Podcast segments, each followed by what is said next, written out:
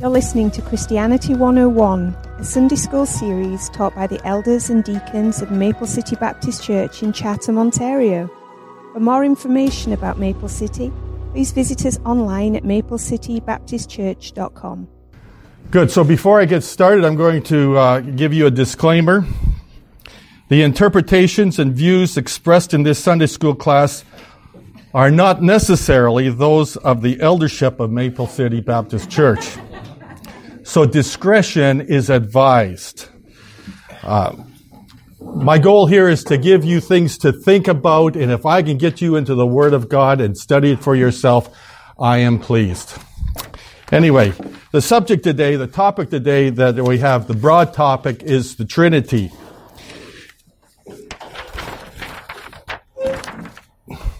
So there is one true God.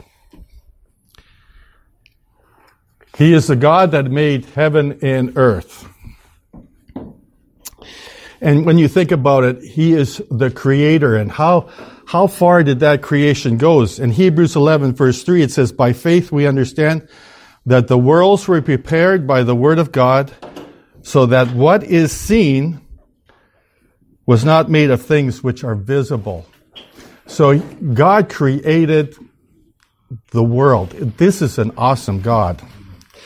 He is a God that has made himself known to us.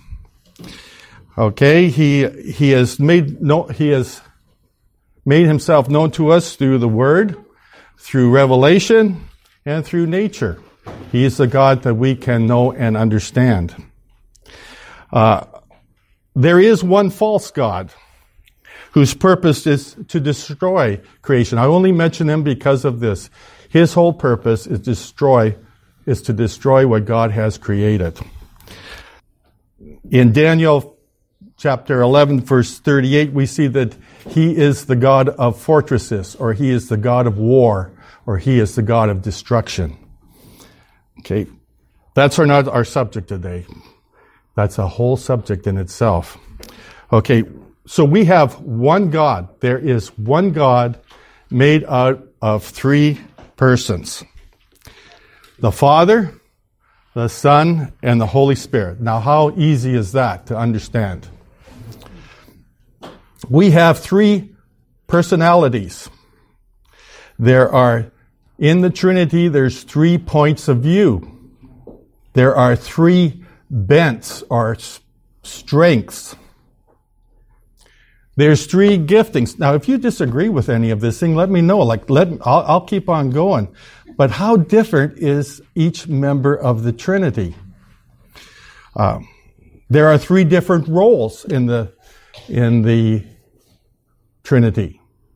Any anybody object to that? There's three different sets of responsibilities in the Trinity. Okay? I can go on and on uh, until somebody objects to what I'm thinking. How different are they, the members of the Trinity? We really don't know. We do not have uh, three identical triplets. You know, they're not the same. They're different personalities. Now, three personalities, are they equally God? They are equally God. Yet there is a structure of command. The Son is subject to the Father, and the Holy Spirit is subject to the Holy. Uh, uh, the Holy Spirit is subject to Christ and to the Father.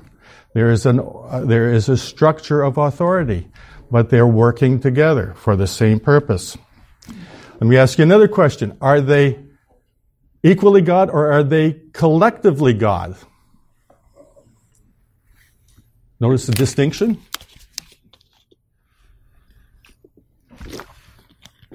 Dry mouth is a problem with being up in front of people. They're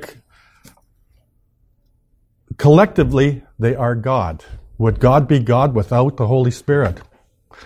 Like it is this is mind boggling things, okay? So there we have. Any questions about the uh, Trinity? It's really straightforward. Nobody has any questions about the Holy Spirit? So the Father isn't more important than the other two? No. I would say not. Yeah, but he has the, he is the uh, top, he's the head. Okay, he is the, the one in charge. He is the, should I say in charge? How do you say it? He's not more important. Is the Holy Spirit less important? No, he's not less important. I think understanding that about the Trinity helps us to understand roles like that we have in our lives too, because often we equate authority with importance and value.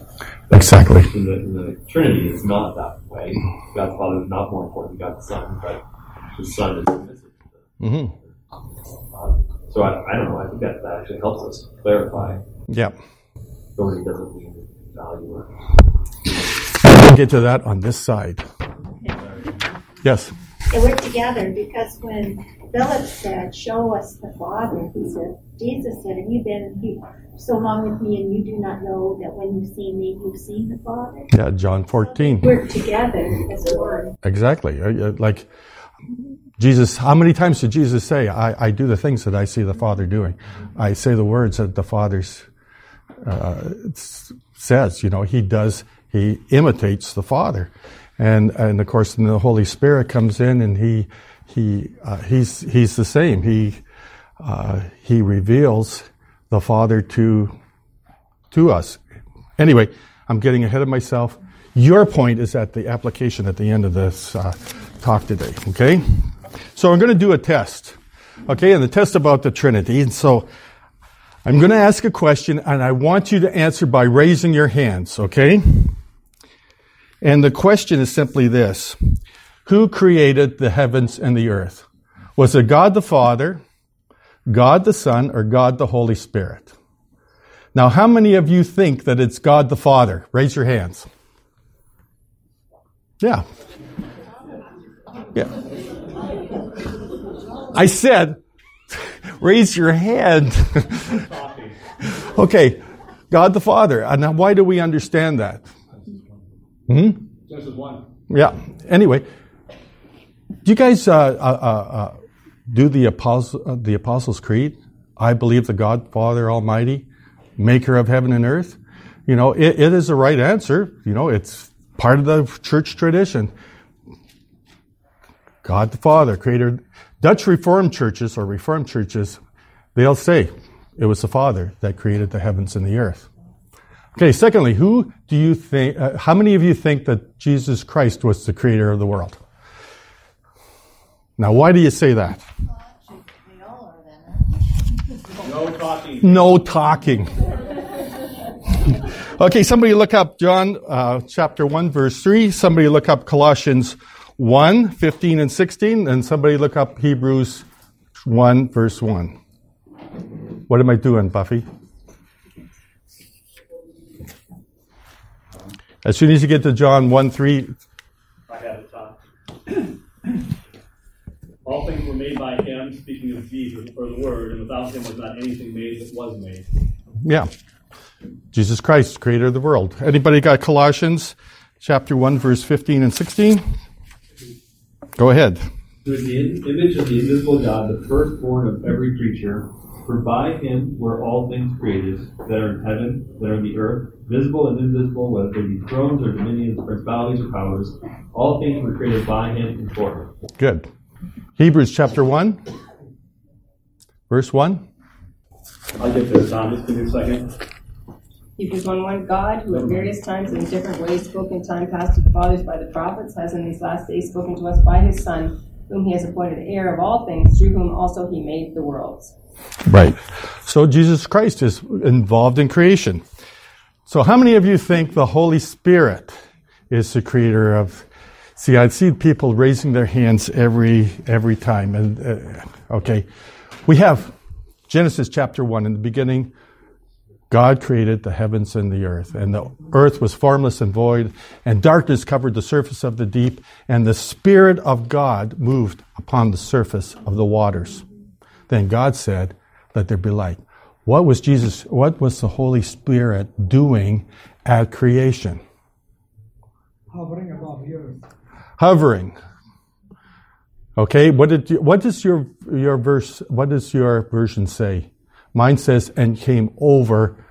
It's really, uh, uh, you know, inactive words, actually. Moved upon the earth, okay? You know what the word actually means? It is the verb to brood. Now, what does it mean to brood? Hmm? Brood. You know what it does? You know what it pictures? It pictures a chicken coop.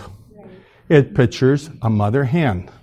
Okay, and what it does is this mother hen is worrying, she's fretting, she's studying, she's looking at creation. She is turning the eggs. She's hovering, she's covering, she is protecting. She is active in her raising her brood. And here we see the Spirit of God brooding over the creation. So the Holy Spirit is involved also in creation. So the third thing is all three of them are involved in create. How many people think it's all three that are involved in creation? And you guys already said the answer, so you let the let it loose. The real answer is is in the Bible, and it says, "In the beginning, God," and in Hebrew, it's Bereshit bara Elohim. It's Elohim that created the heavens and the earth. Now, what does Hel- Elohim refer to? God the Creator. Do you know that Elohim is a plural word? It is a plural word and it's used with a singular verb. So what does that mean? What, what, what do you think that means? Why is it plural? Plurality. One. It refers to the Trinity. Okay? Now that's one explanation.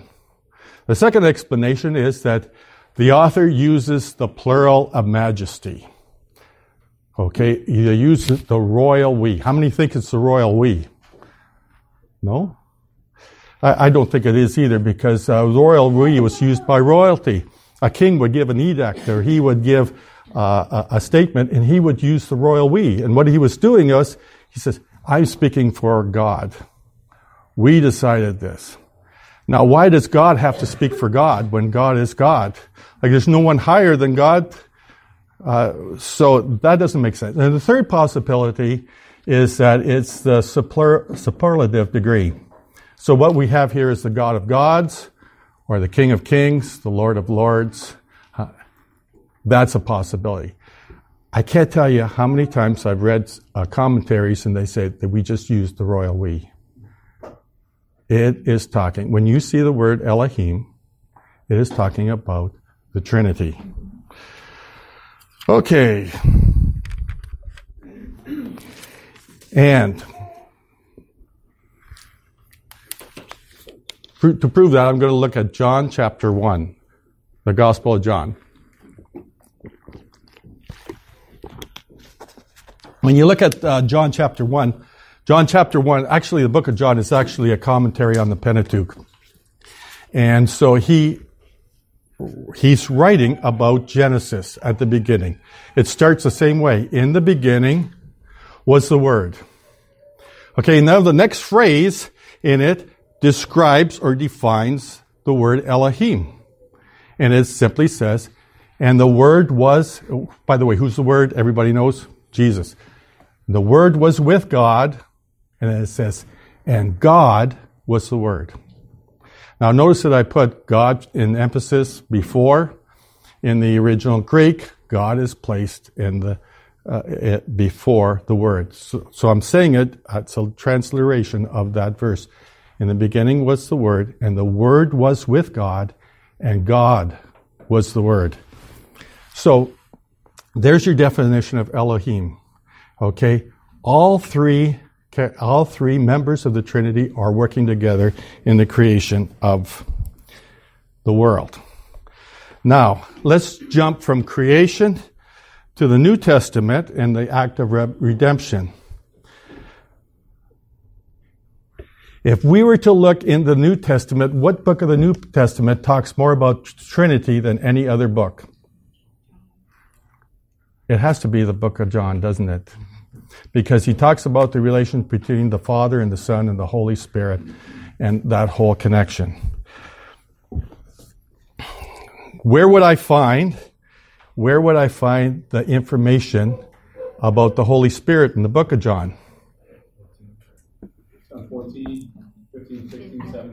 Yeah, we're talking about the betrothal covenant again, right? Aren't we? This is where uh, Jesus is talking to his disciples in the upper room uh, before his crucifixion, and he's and he's talking about what he's going to do. So, uh, John, somebody read John 14 verses 14 to 17. You shall ask anything in my name, I will do it. You love me, keep my commandments. And I will pray the Father, and he shall give you another comforter, that you may be that you may abide that he may abide with you forever.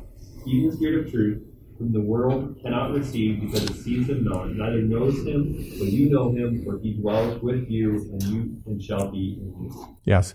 So he says, uh, you know, uh, it's good that I go to be with the Father, and if I go to the Father, I will send you the uh, Comforter. In my version, it says a helper. The word is paraclete. What is a paraclete? It is literally someone who's called alongside of. Okay, so do you get the picture? Here we have the Holy Spirit. This is a, the, the Holy Spirit uh, comes and he's, he's got your back. If you're in a fight, he's got your back. Okay? If you are, um, it also pictures the Holy Spirit as being a, a, lawyer in a trial. He's standing up and he's representing you. He's defending you. He's, he's got, he's beside you. Okay? He's got you, he's got you covered. He takes care of you. It also pictures a father who pities his child or a mother taking care of a young lad who's fallen and scraped his knees. Someone who comes and sits down beside you, wraps his arms around you and comforts you in your distress. That's the idea about the comforter. So you see that it's the same idea as we have in the book of Genesis. It's got you, somebody's got you covered. He's protecting you. He's taking care of you. Okay? He's abiding in you. He's with you at all times. Same idea. Uh, so let's look through the uh, betrothal covenant 14, 15, and 16, and we're going to, what does John 15, 26 say about? But when the Helper comes, whom I shall send to you from the Father, the Spirit of truth, who proceeds from the Father, he will testify of me. So the Holy Spirit comes to you, and he will tell you all about Jesus. He will, he will reveal to you, uh, he, he will reveal God to you. Okay? John's 16, verse 7.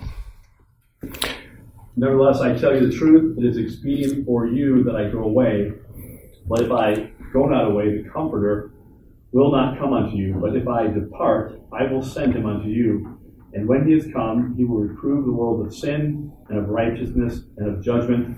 Of sin, because they believe not on me. Of righteousness, because I go to the Father, and you see me no more. Of judgment, because the prince of this world is Judge, how much longer? Yeah, keep going. Okay. I think I think you're close to the end 15? where.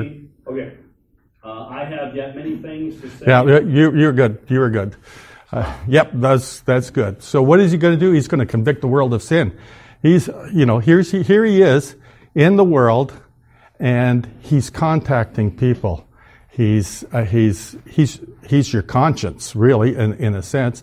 He's uh, convicting you of sin, of judgment, and uh, of, um, yeah, that too. Okay.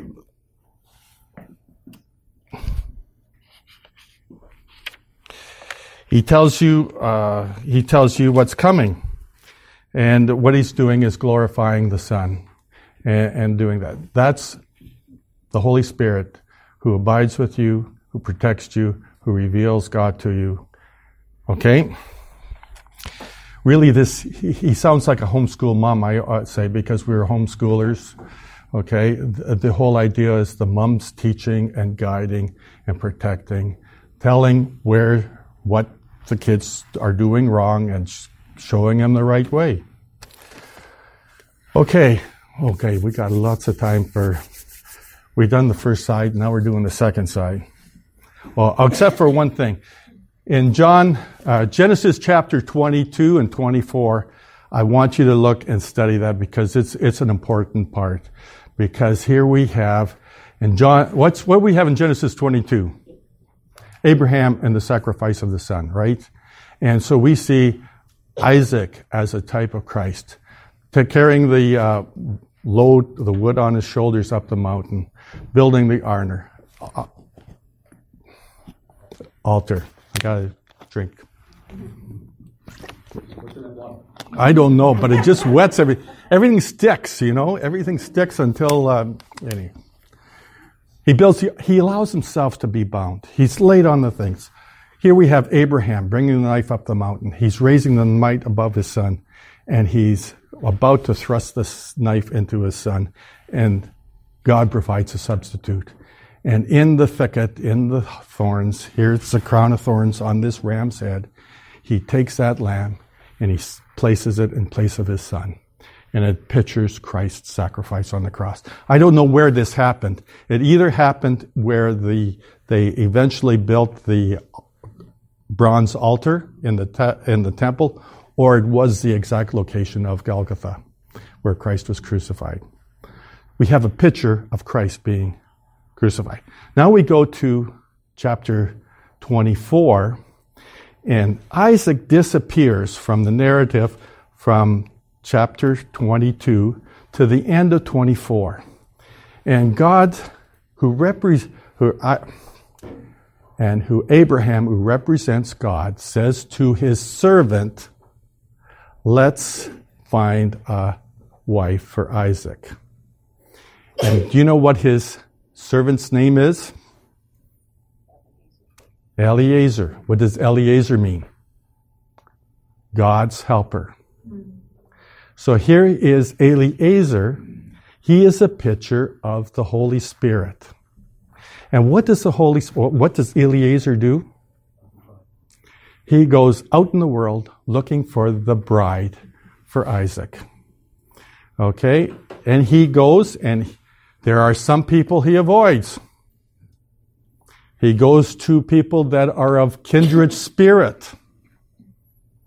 He goes and he sees Rebecca and he introduces himself and asks for a cup of water. And then he tests her. He said, if this is the one, she'll give us water and she'll water my camels. By the way, the camels can have 50 gallons of water at a time, so I don't know how full their tank was, but she worked hard. Afterwards, he rewards her. He gives her, he gives her uh, a reward. I think it was a nose ring and, mm, yeah, bracelets. And then he introduces himself, and she invites him in. And then he reveals the covenant and he, and he gives the wedding proposal. And he tells, this is, Eliezer's telling all about Isaac and all about Abraham and all the goodness and how they've got a place prepared for. In my father's house, there are many mansions, aren't there? Okay, he tells them all about that. And then at the end, what does they do? They place a cup of wine in front of everybody there and, and uh, in front of Rebecca and uh, they ask her if she's going to take on this proposal. And in Jewish custom, if you accepted the proposal, you would grab that cup and you would drink. If you didn't want that proposal, you wouldn't touch the drink. It's a picture of what Christ does for the, and what the Holy Spirit does in the world. Uh, Everybody, last time we talked about this uh, before Christmas, well, quite a while ago now, it was when somebody got married, wasn't it? Yeah, I think so. You were all away. Anyway, we talked about it and we got into the whole thing about Calvinism. You know, why does God choose some people and why doesn't? Let me ask you a question. Did you choose Rick? Did you choose Kim to be your wife? Yes. You okay? Was there anybody else in the contest? No. Okay. Why did you pick her? She was hot. She was a kindred spirit. Yes, she was. That's right. That too. Yeah. That was first. Besides that, I know all about hot. wo- Never mind. No. That's true. She was a kindred spirit. Okay. So did did you choose her or did she choose you? Yes. Yes. Right? We just solved this, solved the problem of Calvinism and Arminianism, didn't we? it is that simple. We tend to, you know what do we do? We try to take, we try to take uh, the knowledge of the Bible and we try to put it in a systematic theology, right? Don't we? A, a- a science. What is it? It is a relationship. It is a courtship. Okay, understand that. Good. I have enough time to go in there. Okay, so here you p- see the picture of the of the Trinity, and you got uh, uh, people that are diverse, different points of view, different giftings, different things to bring to the table. They are working together for a common purpose. Okay, that is what we call a template, or that is a model for life. Can you identify any relationships that you're involved with where this model applies? Marriage. Marriage. Let's talk about marriage for a minute, and then we'll go to other ones. Okay, marriage is the is the one that's in the scriptures. It's ta- it's the wedding proposal. Okay, uh, turn to Genesis. We're going to start at Genesis, chapter one.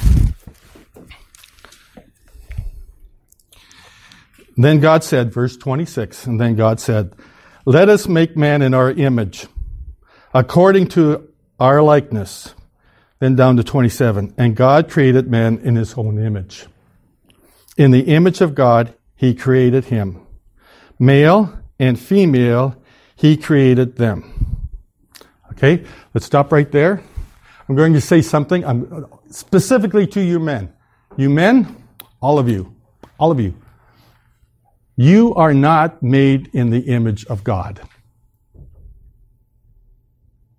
You're not. That's because I know you and no.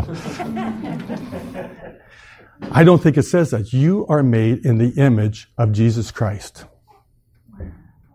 You women, you are made in the likeness of the Holy Spirit. Okay? Any objections to that? I'm chewing on it. Chewing on it. That's why I gave that disclaimer at the beginning. It's something to chew on. Okay? You think of it. It's the man and the woman together that are created in the image of God. Okay? You go to chapter 2, and uh, chapter 2, God, and in this case, it's Yahweh Elohim. Who's Yahweh Elohim? Hmm? The self-existent one. Redemption. But he's, okay, Yahweh. Okay, I won't say that.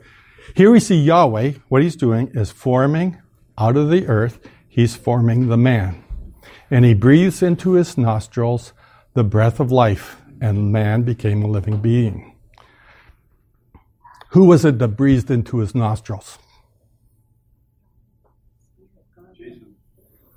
Jesus. We have an affinity, men have the affinity with Jesus Christ. And we are to lay down our lives for our wives as Christ laid down his life for the church. That's the affinity. We have an affinity with Jesus Christ. Okay? Uh, then uh, later on in Genesis chapter 2, what does it say? It says, uh, Is it good for man to be alone? No. So I'm going to give him a, a helper. Does that ring a bell? The Holy Spirit is the helper. He's Eliezer, the God, one who helps God. Okay? Now you have, now you have uh, a picture of the Trinity.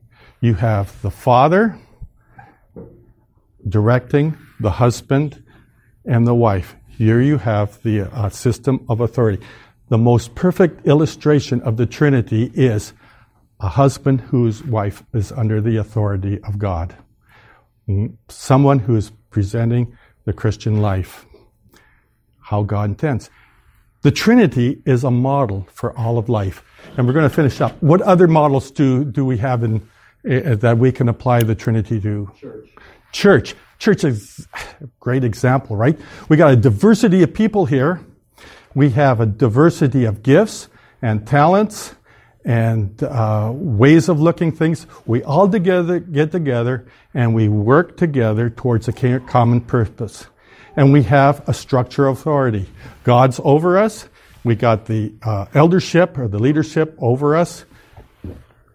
And then we have the people and the gifting all working together for the same purpose. Uh, what's more, what is more powerful, the, the position of leadership or the position of influence?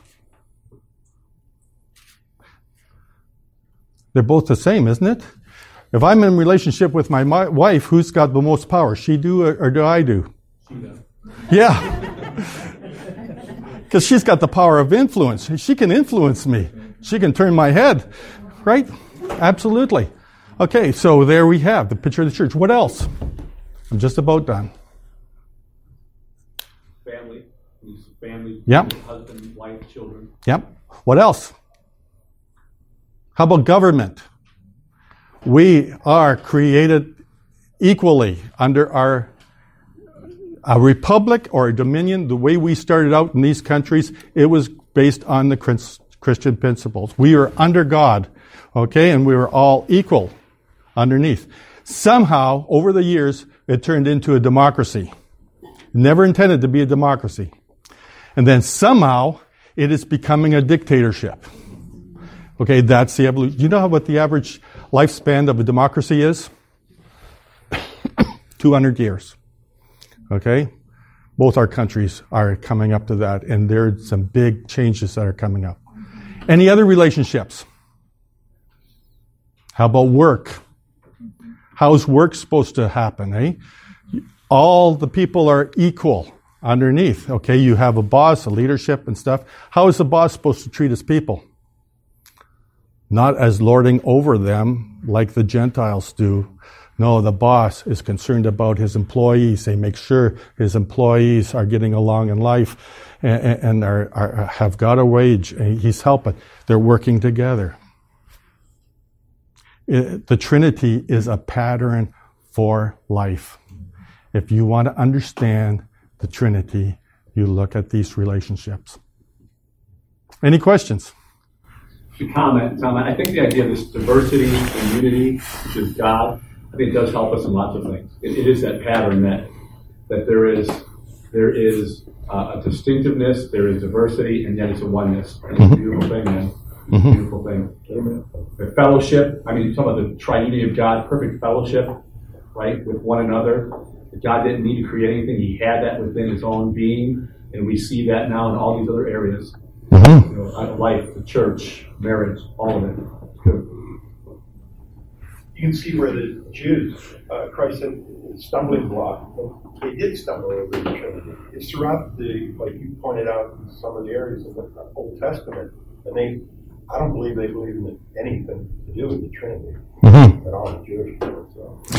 Yeah, I think take a look at. I'm sitting here and I'm looking at Genesis chapter one, and it says the Spirit of God came over. And I said, why did they say that? Or they hovered over? Why did they use that term when they had this word to brood? Like all these other things they could have, they could have added into, like protection, like uh, fussing, like moving the eggs around, like doing all those things. Why did they? Because they were forming a theology and they had it in their minds. God's the, God's the creator. the Son is involved with uh, redemption, and the we and the Spirit. Well, he's the he's the fun guy, I guess. I don't know, but they're all working together in unity. Something we have to have to know about. People that wrote that, they didn't understand all that, though, did they? They just, they were inspired to write it, but they couldn't have understood it? Uh, take a look at the, the the connection between the Old Testament and the New Testament. Okay, how did the New Testament? I'm going to talk about that next week. How did the New Testament know that Christ was involved in creation when the Son isn't even mentioned in Genesis one, two, and three? How did they know that? Because they knew the term what Elohim meant back then. They understood the Son. And the Son, like, you know, it's, Son is not just a New Testament thing. He's throughout the whole Psalms, right? So, people with understanding, how come, how come John got it, and then two centuries, two centuries later that they're, they're wondering, they're having these Christological controversies, trying to figure out who Christ is. Are we time up? Any other questions? Okay, next week we're going to talk about this Trinity again, but we're going to focus on the uh, uh, Jesus Christ part and the Trinity and how Old Testament right through the New Testament and how it is all about Jesus. Okay?